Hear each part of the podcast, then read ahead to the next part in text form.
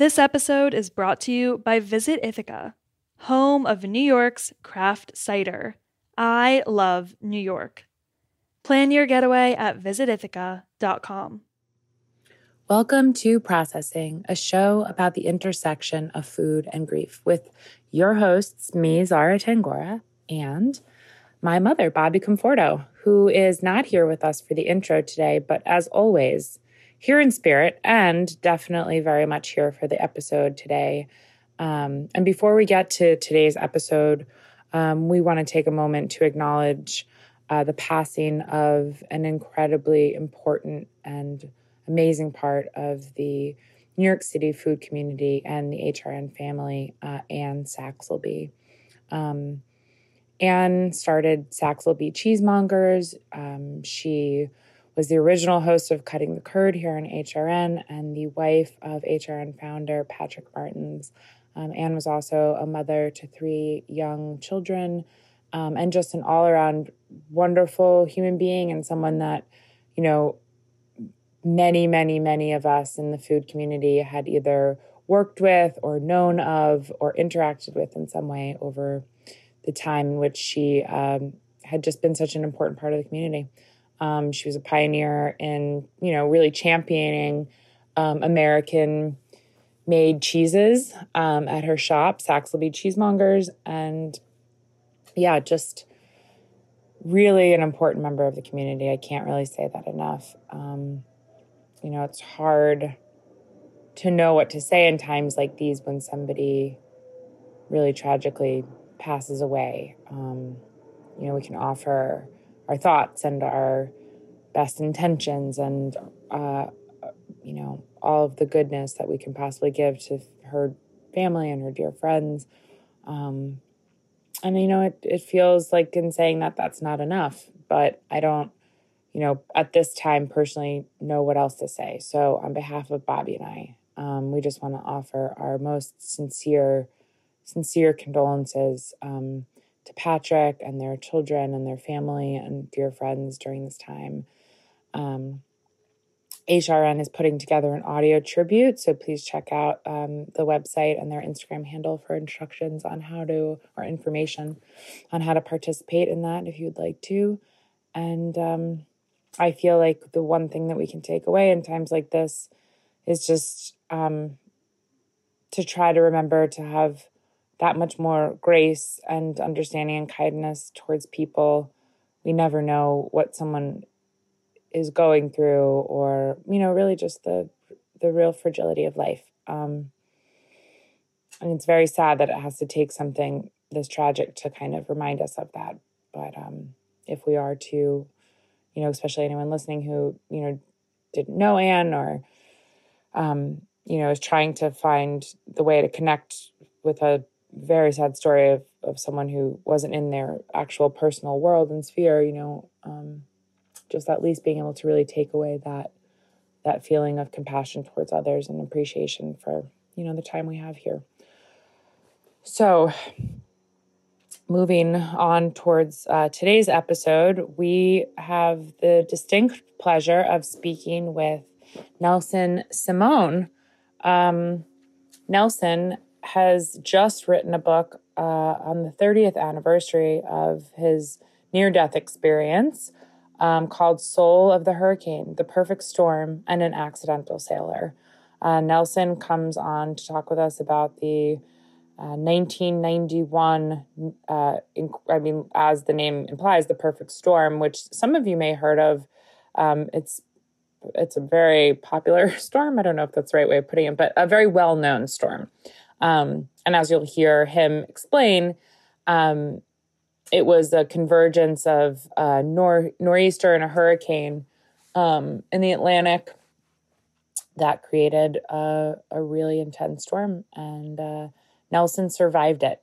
And what an incredible, uh, unbelievable, unbelievable story of survival. Nelson is such a wonderful person, and the way in which he tells his story. Um, is really just remarkable and so compelling. And as with many of our guests, we could have really spoke with Nelson for hours and hours, but we have the one hour and we really hope that you guys enjoy it. We have links in our show notes to some different um, in person events Nelson has coming up for the release of the book and uh, when you can get it and how you can get it. And we really suggest you do because it is a wonderful read. We really both enjoyed it so much, and we know you will too. So please enjoy our conversation with Nelson Simone. And um, once again, our deepest condolences go out to Anne Saxelby's friends and family during this terrible time. Uh, you will be sorely missed. Um, okay, thank you. Take care of yourselves and each other.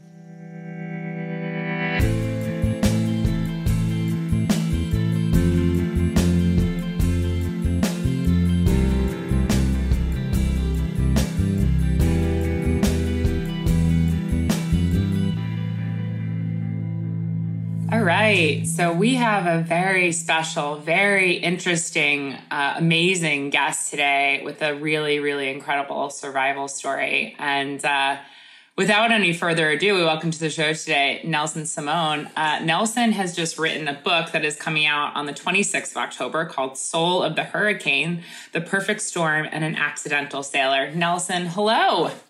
Hi, nice to be here. Nice You're to welcome. have you. It feels like we have been planning this for months because we have. a little bit, yes. And the day has arrived and man, what a what a fun uh, exciting kind of conversation to have. You know, it's a deep conversation and it's a conversation about trauma and grief and a survival story, but also really like you're just such a wonderful like spirited human. We had the great fortune of sitting down well, I got to sit down with you for a coffee and get to know you a little bit before this, and it just made me really excited about today's show. Thank you. It's great to be here. Great to meet you, Bobby. You too. Yeah. So, Nelson, your book, as the name implies, is about a hurricane. And not only mm-hmm. any hurricane, but um, Hurricane Grace, which converged, correct me if I'm wrong, I'm sure I'm not going to get it perfectly, but with a nor'easter and another storm right. to create what we now historically know as the perfect storm, which happened in right. 1991, almost 30 years ago to the date where we're, where we're speaking, a little shy of 30 years ago from today. That's it. Yeah. yeah. And uh, I was, well, the title kind of tells it. It's the, the perfect storm and an accidental sailor because mm. I ended up um, being part of a crew that was transporting this old ship, Anna Kristina, the oldest continuously sailing vessel in the world. So this beautiful old schooner, and we were transporting it from Brooklyn to Bermuda. And uh, there were nine of us, and I didn't really want to go. I one thing led to another, and I ended up uh, mostly not wanting to lose face. Uh, so I ended up on the ship with no experience, no sailing experience at all. Well, How old were you at the time? I was 32 wow. at the time. Mm. Uh, it was a young crew. The oldest member was 50, uh, and everyone else was in their 20s. Mm. Well, there is so much that I kind of want to unpack here because, first of all, just in terms of like, you know, that this is a show, we talk about grief and, and loss. And um, I found so many parallels in your experience uh, in being a, a, no, a, somewhat, you know, novice sailor to the parallels between um, grief and a storm. And there's a lot of things I kind of want to talk about there, but I just found that all to be very interesting. You know, and you're talking about, you know, the accidental sailor. I feel like folks who have experienced grief and trauma in any way can really kind of i think relate to that because it feels sometimes like you're being in, thrown into something you aren't really prepared for. And i think like one of the great things i'm looking forward to and i I'm bobby I, I would assume you too like in talking to you today is just kind of hearing about you know how that felt for you like feeling just like wow i didn't even this wasn't even my life's work. I didn't want to do this really you know and here right. i am. And I guess how how we cope. So I kind of want to start with a bit of like your background, which is interesting. You grew up, uh, you were born in La Paz, Bolivia, and then Bolivia, you yeah. and your family moved to Maryland, correct? Right. Yeah, and that that comes out in the book. So uh, in in writing the book, you know, a lot of it is the actual story of the of those four days, really, uh, mm-hmm. that we were on on the in transport uh, a lot of it is the background, and a lot of it is about my background. So there are these, I, I call them the hurricane vignettes. Mm. And there's these three little sections of growing up, each one connected to a di- different hurricane that I experienced as a younger person. Um, and so that it starts. The very first one is uh, when I was seven years old, uh, and then there's one when I was 13 and one when I was 26. But they're really also, besides, the, the I mean, the hurricanes happened, but they're also a way of, of, of finding a way to tell my story and how I came to that moment, right? Uh, and the things that brought me there. Uh, and I think the early part is really kind of an immigrant story of, of being taken from my country when I was three, what that meant to me and my family, and and part of that grief and yeah. uh, what happens to a person when, when that happens. Yeah. Well, what does happen to a friend? What did happen to you when that happened? What were some of the kind of long term traumatic effects of that? That like how did how did that play into your life? Well, I, you know, I think it was interesting researching the book because I got to talk to my mom and mm. a bunch of other people, but in this context, uh, and there were things that you know, after all these years, I still didn't know. So I knew that that we were in Bolivia. I knew that my parents came up to the states, but I didn't realize that she left us for a year. So at two years old, I lost my mom and my dad mm. for a year. Um, and when we finally came up with my grandmother uh, I didn't know who my mom was. Like she mm. she told me in talking about this later, she said your grandmother was the mother you knew, mm. and so I don't remember these things, but I do have to wonder, you know, what does it do to a child uh, yeah. to not recognize his mom? Uh, so I know there was a lot of sorrow there, and and and you know, I, I know that there was a lot. A lot of times in families, we tell these things, these stories, as if they're they're funny or they're they're cute or something, but they talk about my brother and me crying seven hours straight. I mean, we cried the whole way on the plane. Mm. And so again, you know, as an adult, it makes me think, well, what what was I going through? What's this child going through? And yeah. sort of being wrenched from everything they knew. It's a very kind of intense trauma as a young child. Yeah, you know, there's that concept in trauma that two things. One is that we hold trauma in our body so even if we're only three years old when we have a trauma, or even younger, even an infant, you know, it's in our cells.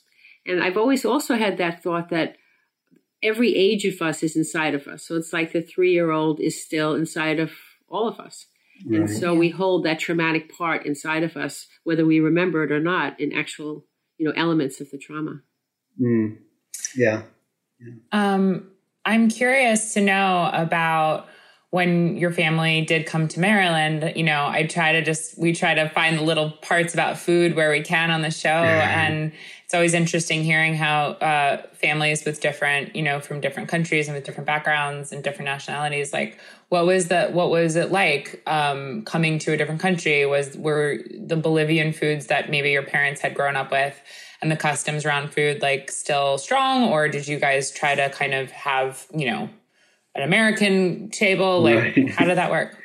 Well, it's funny you say that because my, my grandmother was the cook and mm-hmm. the kitchen was her domain. Uh, and so it turns out because my family, besides being Bolivian, were also Lebanese before mm-hmm. that. Mm-hmm.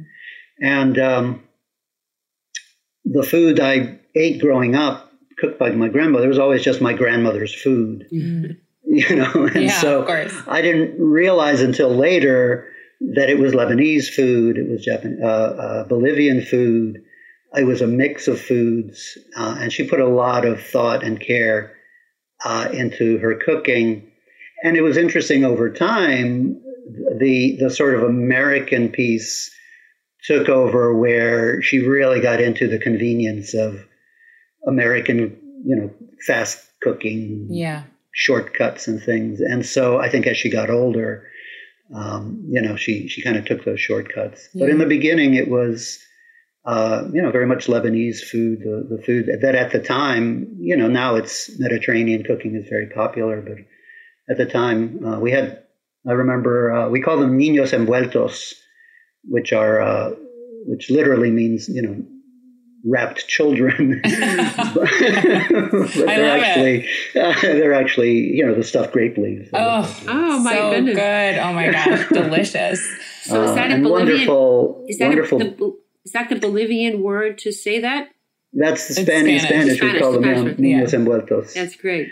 And uh, as far as the Bolivian food, there was, uh, I mean, she cooked all kinds of things. I remember one Christmas, you know, in many cultures and in Bolivian culture, you'll have the, um, the pig, the roast pig mm, for Christmas. And uh, I had never, I, I wandered into, I think we had an extra refrigerator and I wandered in and here was this, like, it couldn't fit in one pot. So it was split in half with the head and the whole thing. Oh, I love it. I love kind that. Of free, yeah, you love that. It yeah. freaked me out. yeah. Well, yeah, but it can be it can be scary to see that if you're not when you're little. For sure, of course. You just have this thing staring back at you of from course. the refrigerator.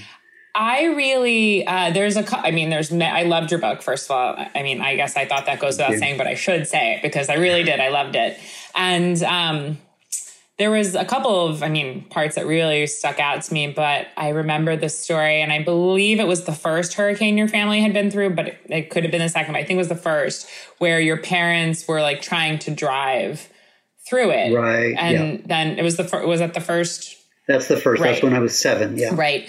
Um, and then a police officer had to, you know, tell you guys to pull off the road. And I just think it's kind of like an I don't know. It just was this interesting part of the book, which maybe was a small part for, for me. It just kind of painted such a picture of, I don't know, just the fortitude of a family who's like, okay, well, we're just going to do this and, you know, like kind of get through this. And I kind of wondered how that, um, I don't know, how that might have been ingrained in you years later when your own kind of traumatic hurricane experience happened of just like, you know, well, there's a storm coming, but we're not going to, necessarily, you know, we're just going to kind of get through it.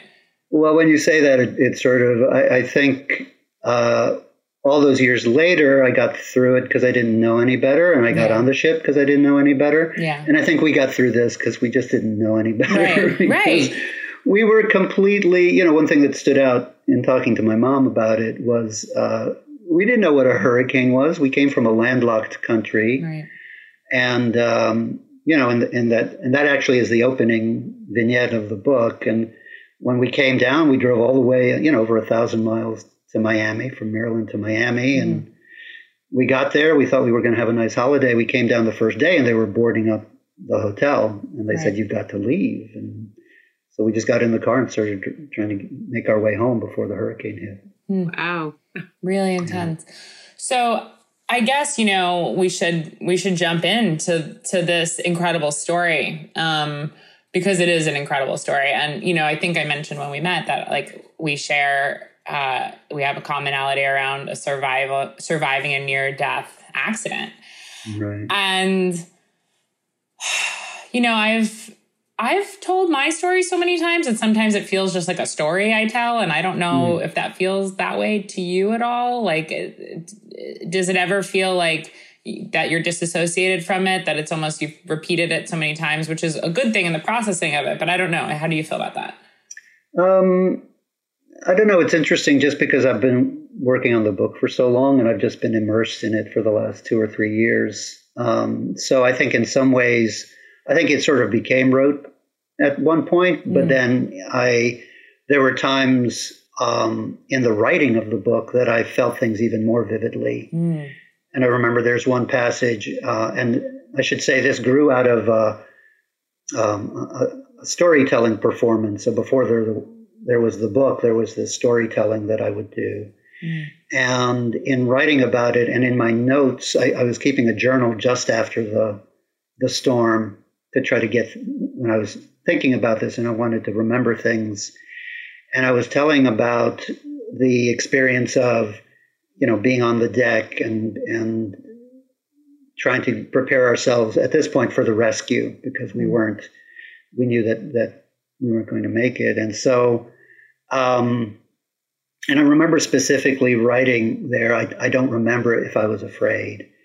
And I think in the days after, uh, you know how this goes. I was very numb and I was telling the story and I was trying to, to kind of process it, but um, I really didn't remember. And, you know, almost 30 years later, as I was thinking about that moment and thinking about trying to remember whether I was afraid or not, I literally started shaking. I was sitting alone in my mm. family room and, and I shook, started shaking. And it's as if I was finally getting to feel all of it, you know. Yeah. Um, yeah. in, in, in the trying to, to tell about it. It I makes feel... sense. It actually reminds me a lot of EMDR. When we do um, EMDR trauma work and somebody's retelling a story, they're reprocessing it. And so in reprocessing it, you go deep into places that had been hidden and protected because of the trauma. So that's really, it makes a lot of sense. I didn't mean to interrupt you, Zara. no, say? no, that's okay. I was just going to say, yeah. um, I feel like when you have a trauma experience like that, when something truly happens, like the worst, most unpredictable, kind of near, really, when you see death that closely, while the experience itself can go in and out of uh, waxing and waning intensity or realisticness or have like be closer or further away to your everyday life, like there is the realization that you've seen something that not a lot of other people have seen and you like can't unsee it. You know what I mean? And I think it can work if we do EMDR therapy, if we do kind of really, if we are lucky enough to be able to really process it, it can work for us. Mm-hmm. in terms of perspective, in terms of trying not to waste time, in terms of, you know, trying to help other people.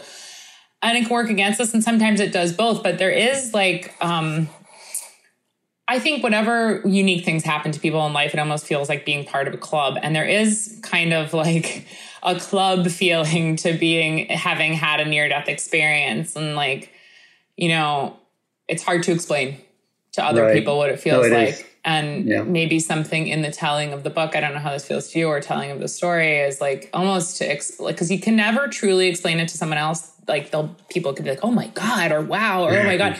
but are you like? I wonder if it's just continuing to explain it to yourself. You know?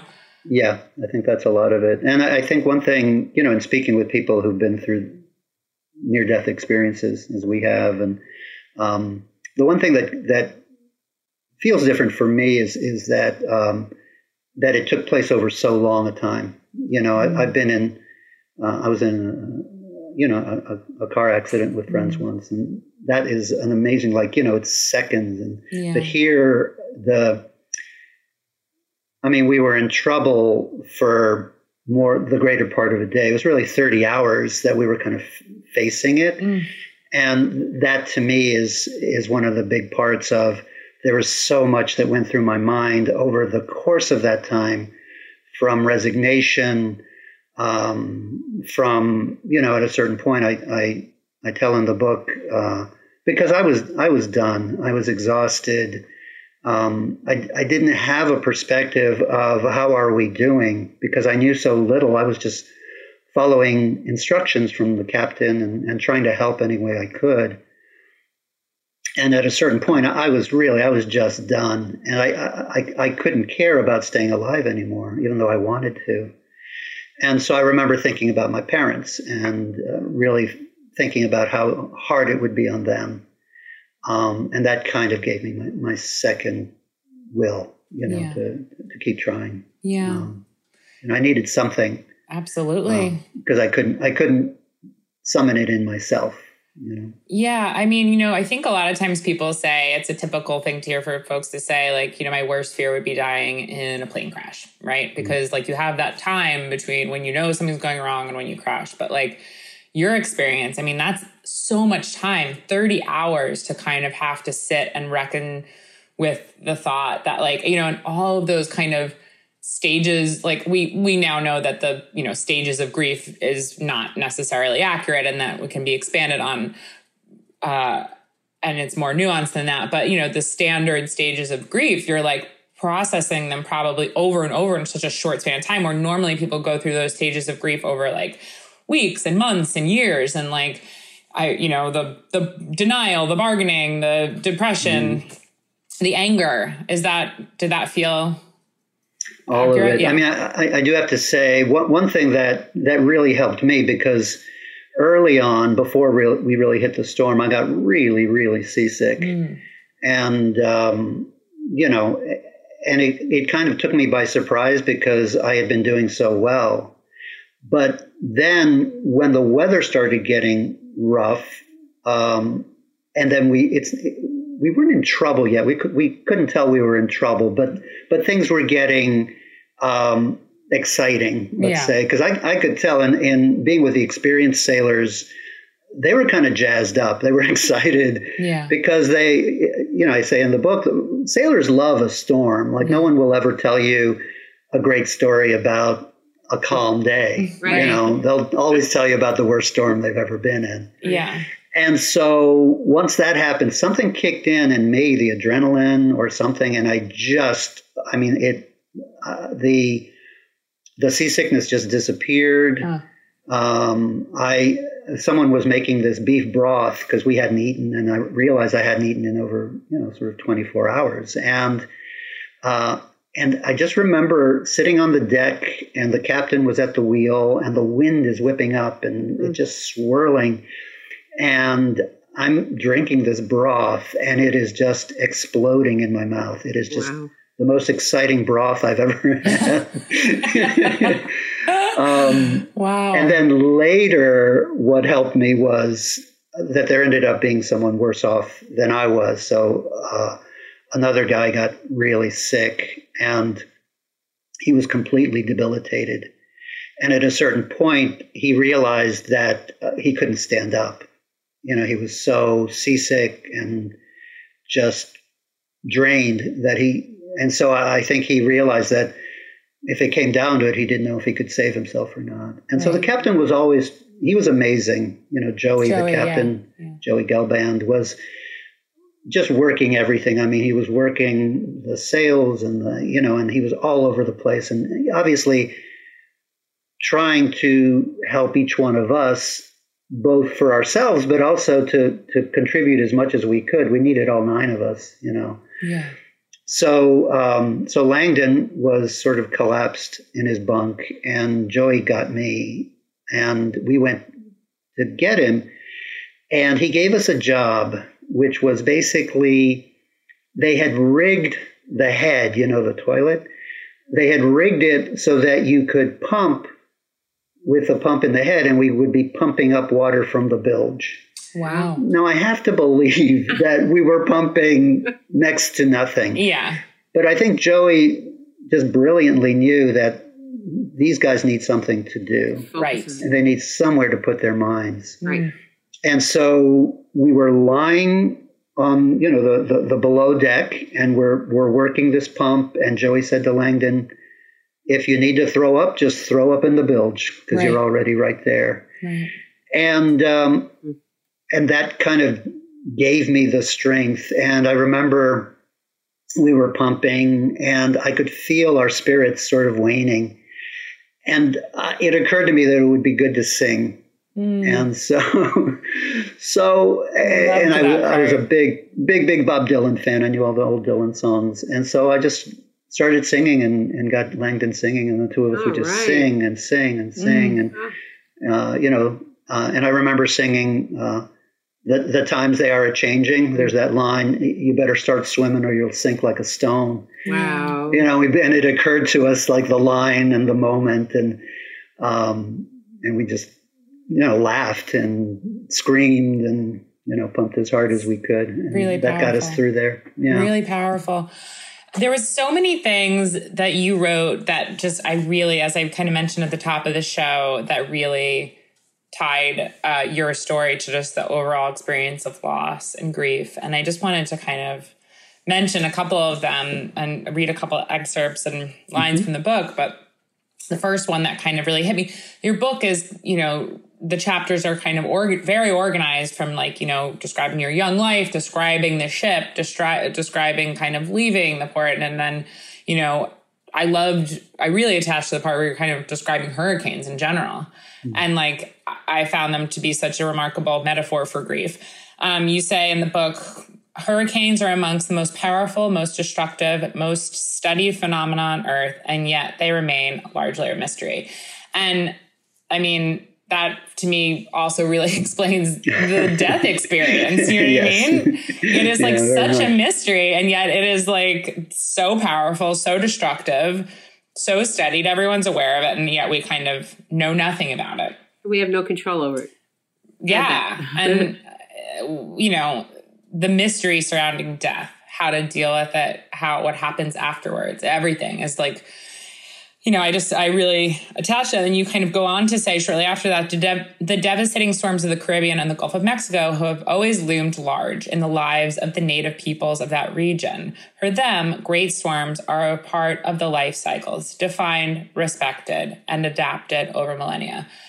And you know, again, you did so beautiful. That's pretty good, right? And very good. And um, you know, it just really made me think about how you know going on from where you begin talking about the mystery of hurricanes, or in this case, we can kind of relate it to death or, or, or grieving, um, and how different cultures kind of choose to see the mysterious and destructive things that happen in our lives as either uh, things to, you know, hide from and push. I mean, obviously, we all want to protect ourselves in a, in a storm and be as safe as we can, but or to like accept this as part as like a wild like mystical phenomenon and respect it and kind of pay homage to it and like embrace it as part of the life cycle which i thought was just very beautiful i really loved mm. that okay did, yeah. did you feel i mean actually i guess this is a question i hadn't yet thought about but in terms of like you know growing up in bolivia and then coming to america is there a difference in the attitude towards death and dying and grieving um, in bolivian culture versus american culture that you've noticed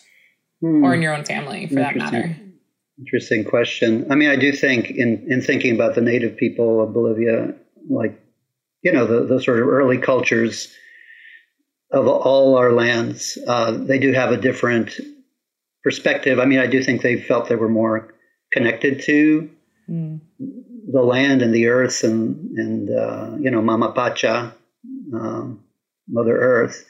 And, um, I don't know. I just think that that they have a clearer idea of, of those cycles and and that the the hurricanes were saying something to them. Mm-hmm. And when we start to try to understand those, I, I spoke to um, uh, this amazing scientist um, who's one of the uh, um, the, the, top uh, authorities on hurricanes, and he he's the one who told me. I mean, he studied hurricanes all his life, and he mm-hmm. still doesn't really understand them. Mm.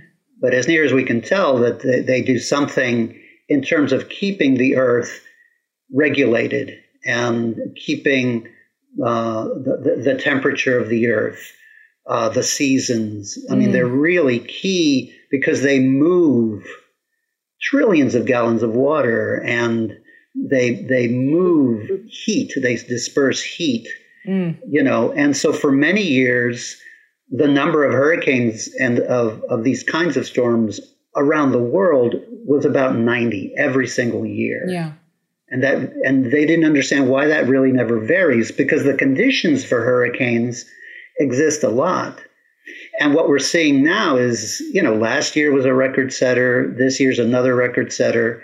And so again, we're seeing the imbalance that that we have caused. Right, of course, and um, the earth trying to regulate itself right? Like right, and kind of out of control. Yeah. Like that's why we're having so many more hurricanes. Of course. Is that it's that balance has been tipped. Of course. Yeah. But I do want to say, since you brought up the the chapter on on hurricanes, uh, just to mention that uh, you know I was part of a group that went to uh, to New Orleans, you know, nine months after Katrina, mm.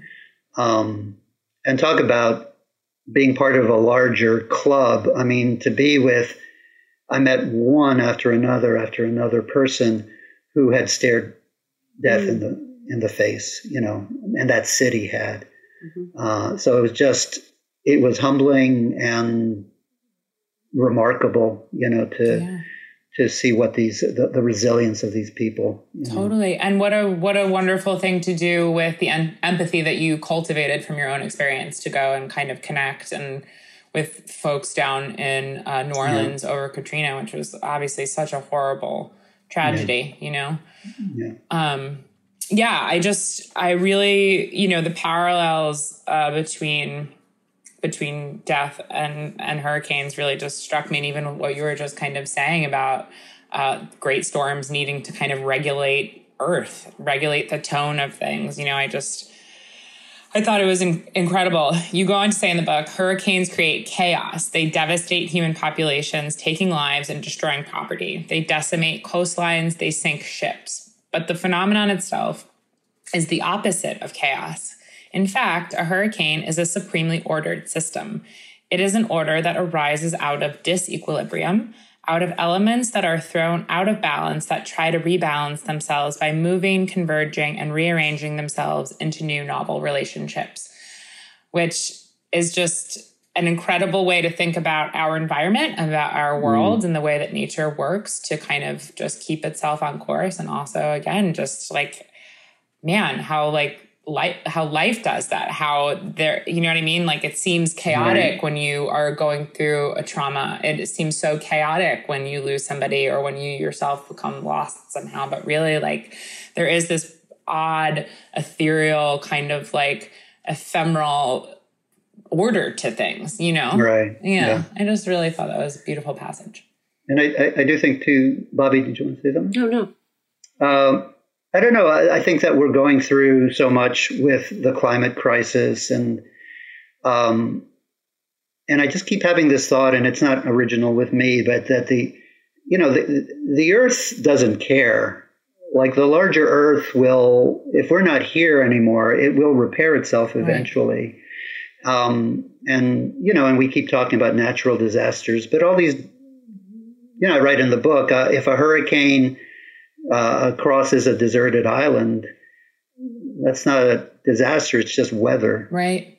You know, it's only when when people are on the scene and we we yeah. keep doing things. I mean, you know, New Orleans. I love it. I love New Orleans as a place, but it is a huge act of hubris. You yeah. know, it, it it's just asking for it, it to have people living in right. in that place. it is below you know. sea level and on the coast. Below sea level, and they've devastated the. Uh, protect, protective vegetation, yeah, you know, right. all of that stuff. Yeah. Yeah. It's an incredible, it is an incredible thing to encounter nature, you know, and mm. just kind of feel it, how much it, like, I kind of just like what you said, how much it doesn't care about us. I think it reminds, as devastating as the effects can be and as traumatizing and horrible as it is and when people lose lives and lose home and stuff like that. I mean, there is just the earth is in control of us right. and not the opposite. And it's humbling and very scary to find out when that happens. And, you know, you would think that that would be enough to try to get folks to get on the right page about, you know, protecting the environment and trying to have it work more with us rather than against right. us. But apparently, um, I actually have a I have a question for Bobby. Um, that What's your experience of, of people trying to understand the trauma they've been through? Like, how? What's the process of understanding the things we've been through? Well, that's a, it's a very good question, and I think ultimately it comes down to being able to accept what we can't control, because that's what it, bottom line. I'm giving you the end of the story instead of the beginning, you know. So it's that process of trying to accept what we can't control. And like Zara mentioned, the stages of grief that Elisabeth Kubler-Ross talked about were about that. You know, there's a denial, we can't believe it's true, and there's a rage that we we want to control it. You know, we, we usually can control things in our life. And there's a despair, you know, of the losses when we start to anticipate what this trauma is going to mean to us. But ultimately, in the end, we have to accept what we can't control. And I often use the metaphor of hurricanes and earthquakes, you know, to help people you know, really face it. You know, the definition of grief really is accepting the reality of the loss. So mm. accepting the reality. So every time it hits us, every time it's, I can't believe this is true. I can't believe it's grief. And um, as we come to accept it, we can turn more corners. So I'm so curious about when you started to feel when you were on the ship and this was happening to you. When did you experience, you know, fear and grief and all the things that we're talking about? You mentioned the first day, the 30 hours in that moment, you mean during well, the experience? Yeah, tell me more. Tell us more about that. Well, I think that um, let's see. All right, my experience was I, I feel like I was feeling a lot early on, and then at a certain point, um, you're just really compartmentalizing things and really just trying to do the next task. Um, and I, I remember one thing that was very vivid to me because at a certain point, things got bad enough that Joey decided that only the most experienced sailors would be on deck So that was about four of them, I think. And so they were they were steering the ship. They were trying to figure out where to go, and so they were the ones dealing with. Uh, you know, I, I, witnessed those waves, and at the beginning, mm-hmm. the enormous waves and the and the seas. Um, and it was very exhilarating. I mean, I think I was terrified, but I could really feel it too. And, and in the book, I talk about this this young guy. I think he was 21 at the time, maybe 19, and his name was Damien Sailors. Mm. Talk about a perfect name, right? so, and he he's this surfer dude. He's a, he grew up he grew up in Hawaii, um, and I think his mom they were like hippies, so they were living up in the mountains and they were hunting wild boar and living off the land. And wow. So he decided to become a sailor, and he was a surfer. And I remember at one point. Uh, that I was there. A lot of my time spent on deck toward the end was dealing with this one uh, gasoline pump because uh, a big part of the story is that our pumps weren't working properly to keep the water off, the, you know, out of the ship.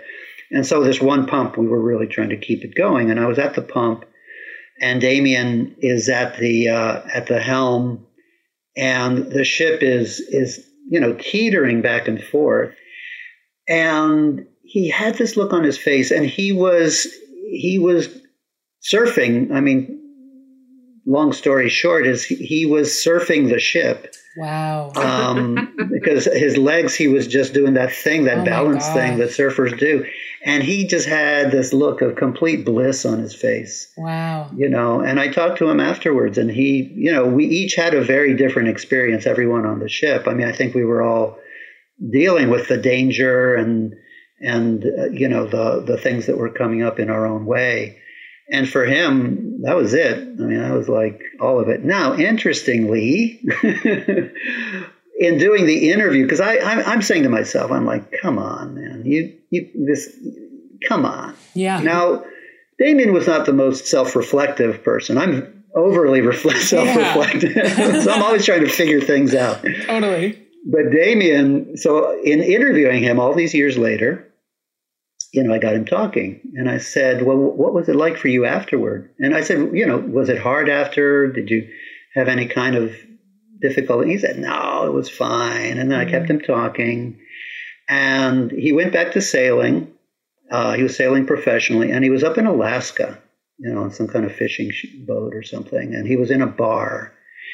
And he had just gone to see, you know, in, in around 1999, you know, somewhere in the late 90s, the film came out, The Perfect Storm, mm, mm-hmm.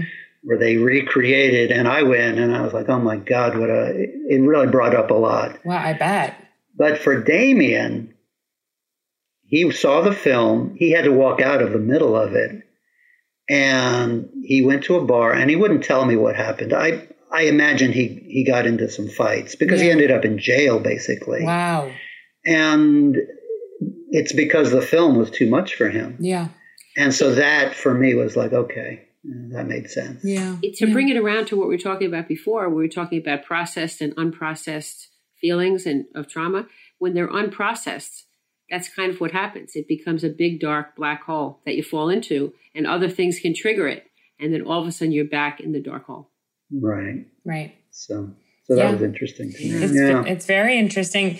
So, I mean, I have you. Ha- there's so many things in the book that I would love to just read, but um, I want to just kind of mention this like last quote, and then I know there's an excerpt that you would like to read for us, which I would mm-hmm. love it sure. if you would do that. But um, you say that a sinking ship is like an hourglass in reverse. Your time is marked not by falling sand, but by rising water again an incredible yeah. realistic metaphor for what you went through personally but also really just for what it feels like to be grieving as well you know what i mean because it is almost like the tide coming up on you rather than it go you know what i mean than time right. going away can you yeah. just talk yeah. about a little bit expand on that a little bit for us well i mean literally you know because we were below deck um, we could feel the water rising and we, we could mark it by how far. So it was at our ankles and it's at our calves and it's up around our knees. Mm. And so you're trying to uh, both keep the panic from rising in you, and you're trying to keep functioning and doing your job. Um, but uh, yeah, it's sort of that passage of time. Uh, uh, how how high will that water get before um, you're either out of this or you're able to to do something about it? You know, uh, you're, you're, really tr- just trying to to keep going at that point. Yeah. You know, and also in trauma, we can't help but have the negative image. So you can't help but seeing it rise higher and higher.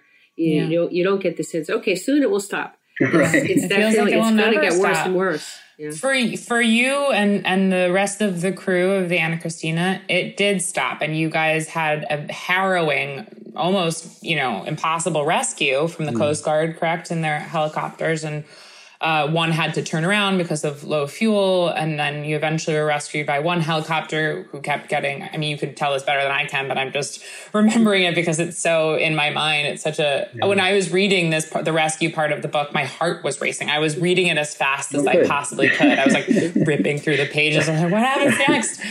Um, you know, not to sensationalize your trauma at all, but really, it was the way you were able to tell the story made it very, uh, very captivating, and. Um, so you guys were eventually rescued, and everyone on the ship made it off with their lives, correct?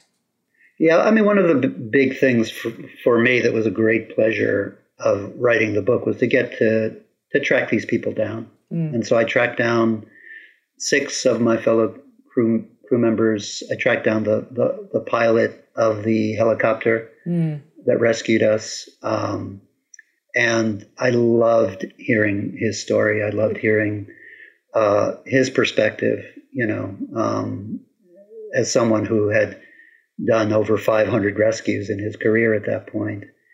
Um, and he uh, won the Distinguished Cross for, for his role in the rescue. It's one of the highest honors that mm. that uh, you know someone in his position could receive. Um, and again, it was interesting you know, as for someone in his position who'd been through that so many times and said that, you know, nothing came close. I said, How did this res- rescue compare to your other? He says, Nothing came close. And um, he's a very religious man, and he talked about the hand of God. Like he said, There's no way I could fly that well. You know, there's no wow. way that I could have just the right crew, that every single person was exactly the person they needed to be. Mm. Um, and for him, there was another, just a greater power, um, you know, at work there. Mm. Um, and interestingly, so you know, here's a professional, here's a man who's who's been through this, does this for a living. Um, but he came back and he told me that, you know, that he got very sick afterward. That he they almost told him to stop flying. You know, they told him to, he needed to stop flying. Wow. But he refused. Um, and so I, I, don't know exactly how that's all connected to right. this particular experience, but I know it was an experience that really, you know, was bigger than anything he'd been through and took him to, to another place. Incredible. You know? Incredible. Nelson, would you be kind enough to read us an excerpt from Soul of the Hurricane? I could. I'll read you. Let's see. That'd be great. I really, folks, can't recommend this book enough, honestly. And I'm going to definitely say that again before we get off. But really, this is a fantastically written. It's so captivating. It's so informative, actually, also just about not only hurricanes, but sailing and shipbuilding. And really, I just was very taken by it. It was wonderful. From a therapeutic perspective, what a great way to process wow. the thing that happened to you, yeah. like to write yeah. and to spend three years, yeah. you know, diving in. That's incredible. Um, so actually, uh, this takes us back to the first vignette uh, at the beginning of the book, and we talked a little bit about, um, you know, how uh, my family. I, I, write early in the book that this was kind of our attempt to to be a family because we had spent so much time apart, um, and so my mom decided we should go to Miami because she'd been there once, and we didn't have any money, but we were going anyways and we go a thousand miles, we get down there. And so this picks up once we're at the hotel. The next day, we came downstairs ready for a day at the beach, only to find the staff boarding up the hotel windows. A hurricane was coming, they said, and we had to leave. I wasn't sure what a hurricane was, but this didn't seem the right time to ask. The beach was empty and the police were directing a long line of cars away from the hotel. Our vacation, it seemed, was over. Papi decided we would drive straight home. We started out. Looking out the back of the car, I could see dark, swirly clouds in the distance, and everything around us had a strange gray tint. The air had that quality it does just before a storm, the feeling that something is about to happen. Later, I learned this is because of the falling pressure that accompanies a hurricane. Inside the car, everything felt right. My father was at the wheel, my mother beside him. Rob and I knelt on the back seat, look, looking back at where we had been, waiting. When I remember this day, I picture my dear mother, a woman who has lived so much of her life with a heavy heart, for whom happiness has always seemed as far off as heat lightning in the distance. I see her in this moment, a young woman of 26, not so far past her own childhood, alone with her two boys and her husband. Laughing, she seems to be enjoying our unexpected adventure. She is oblivious to the danger. I had never heard of a hurricane, Mommy told me later, much less seen one. In Bolivia, we lived in little towns with a river or a pond, so we had nothing to compare it to. Soon the rain began. With every mile we drove, the rain got harder, the skies darker. My father drove slower and slower until you could have trotted beside us and kept up. Rob and I were restless, so Mommy entertained us the best way she knew how by telling us scary stories. Now every raindrop brought a new monster, every lightning bolt revealed a new menace. Looking back, it does seem an odd way to calm young boys in a potentially dangerous situation, but it worked. Today, I love a good fright, and even at that early age, I was drawn to these stories as if by picturing the bad things out there beyond our windows, we could feel safer somehow. Mm, beautiful. Beautiful. That is really a beautiful memory of your family and the those kinds of first experiences. And you're such a really beautiful writer. Thank you for sharing that. Really good images, yes. Beautiful imagery. Um, Nelson, near the end of each show, we ask each of our guests, and I cannot believe it is the end of the show I because I could sit and talk to you for another three hours. Um, but we ask everyone the same question, and uh, I'm really interested to hear your perspective on this question, which is if you could have if you could have given some advice to your younger self at the beginning of this grieving experience at the beginning of this trauma, wherever that feels like for you, whatever that place is that you're picturing yourself that could use advice from your older, wiser self, what would that be? Hmm. Well, this may seem odd, but it, it would be to um, have done what I knew I needed to, which was not go. Mm. You know, that a lot of the story was really about um, uh, saving face. And a lot of that was tied up, I think, in my immigrant experience of mm. having to accommodate everyone around me. And so, even though I didn't really want to go, I once I got in, uh, it was too hard to back out. Yeah. Um, so it's tricky because it's an experience I would never wish on anyone, but I wouldn't give it up for anything. Um, but I think as a person, it would have been um, you know, the, the, the most mature kind of the largest part of me to actually have been big enough to say, no, I really don't want to go.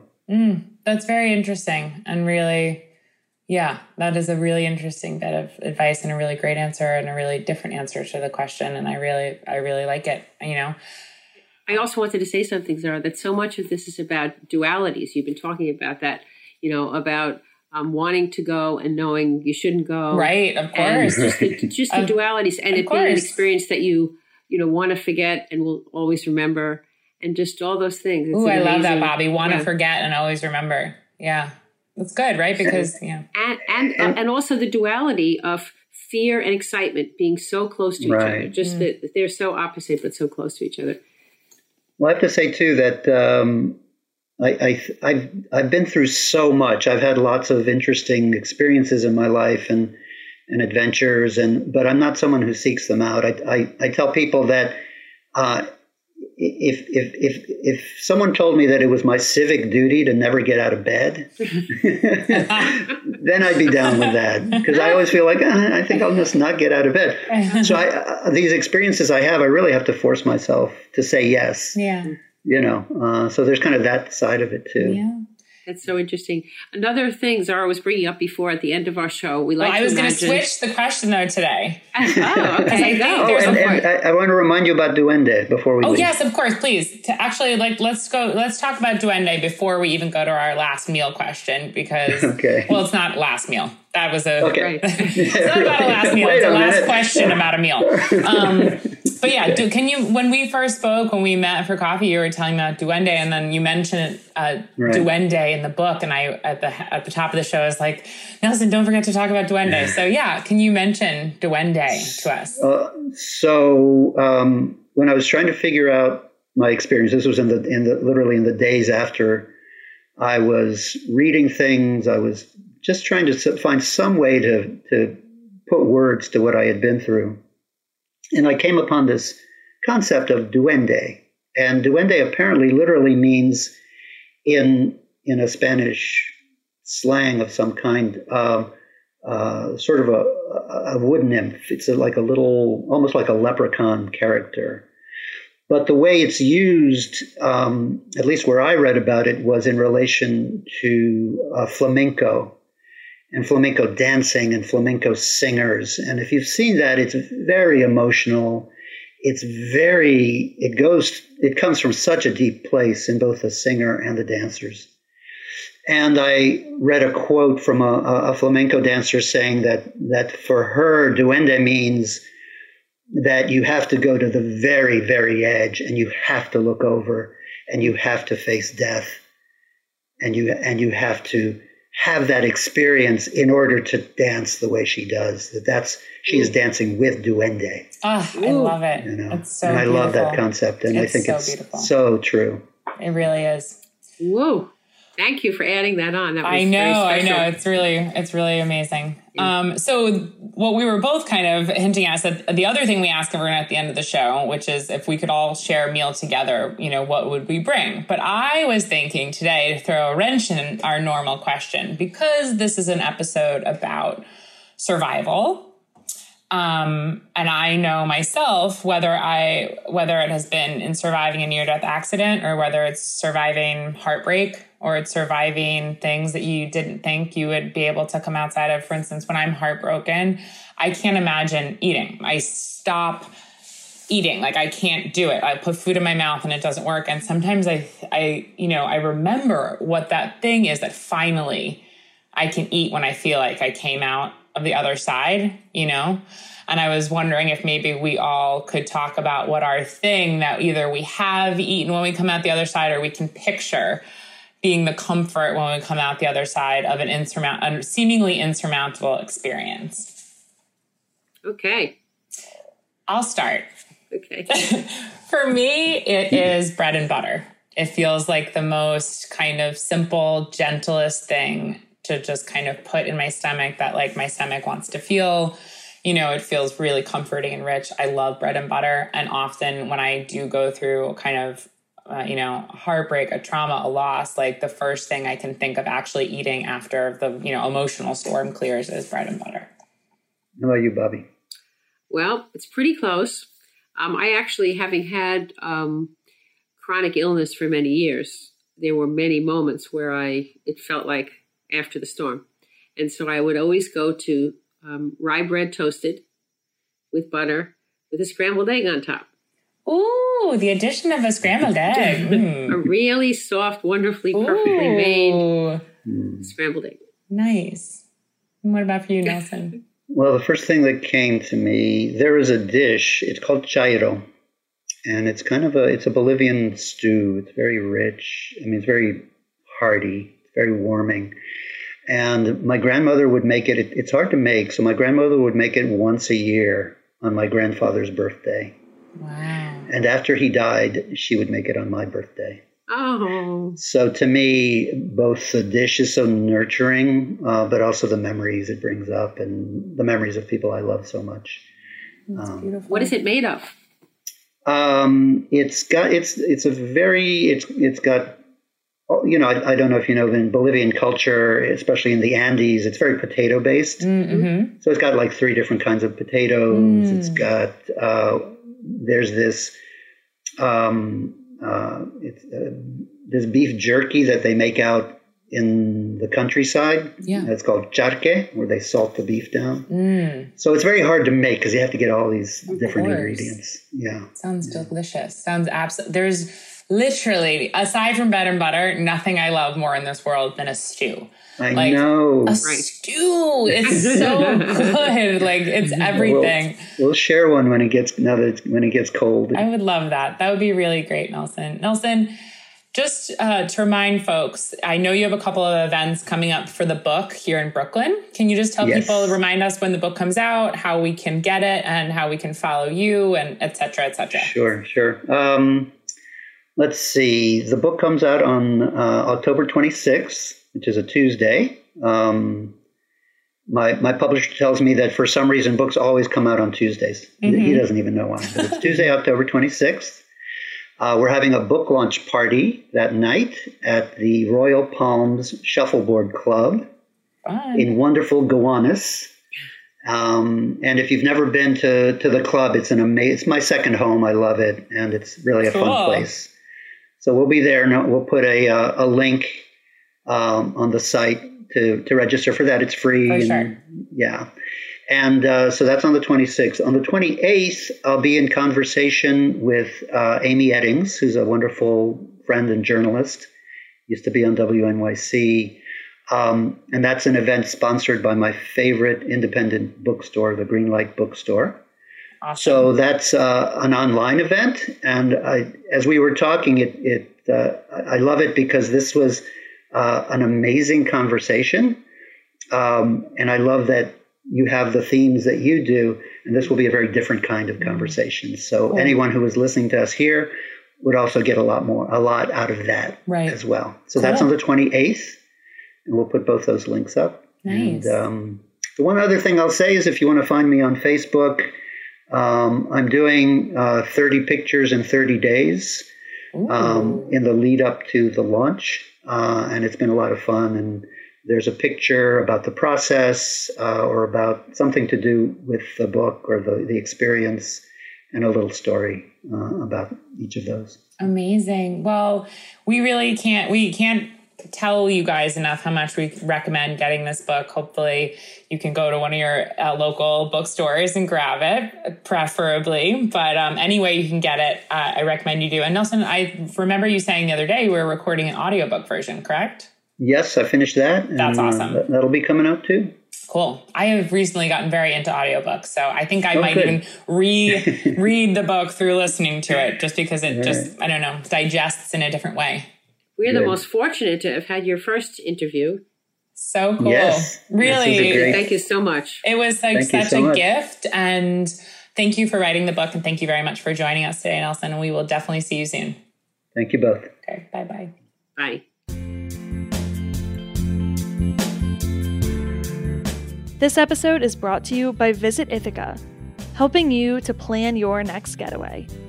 Ithaca has waterfalls and wineries, art and theater, outdoor recreation, and family fun. The area is famous for its glacier carved gorges, co op run businesses, and cultural influences from Cornell University and Ithaca College. Plus, you can't beat the beauty of Cayuga Lake, the largest of the Finger Lakes. Beyond 150 waterfalls and some of the region's best hiking trails, Ithaca is cider. The area is well known for its local cideries, which are leading the way in America's cider revival. You can hear from the region's cider makers directly on HRN series Hardcore. There's something really special about Ithaca's climate for cultivating delicious apples steeped in history and terroir. Let Visit Ithaca help you plan your next trip to this hub of food, drink, culture, and agritourism. Home of New York's craft cider, I love New York. Get started at visitithaca.com. Thank you so much for joining us for processing. We realize that sharing these types of deeply intimate stories on air is a very personal decision. We began this project as a way to connect our listeners through shared experiences and storytelling. We hope that processing can be a platform for sharing, learning, and healing. We appreciate our guests' willingness to be vulnerable and value nothing more than making both our guests' and listeners' experiences with our show positive and progressive. If you're interested in being a guest on the show or writing in a listener letter, please email processing at heritageradionetwork.org. Please follow us at processing underscore podcast on Instagram. Processing is powered by Simplecast. Thanks for listening to Heritage Radio Network, food radio supported by you. For our freshest content, subscribe to our newsletter. Enter your email at the bottom of our website, heritageradionetwork.org. Connect with us on Instagram and Twitter at heritage underscore radio. You can also find us at facebook.com slash heritage radio network. Heritage Radio Network is a nonprofit organization driving conversations to make the world a better, fairer, and more delicious place. And we couldn't do it without support from listeners like you.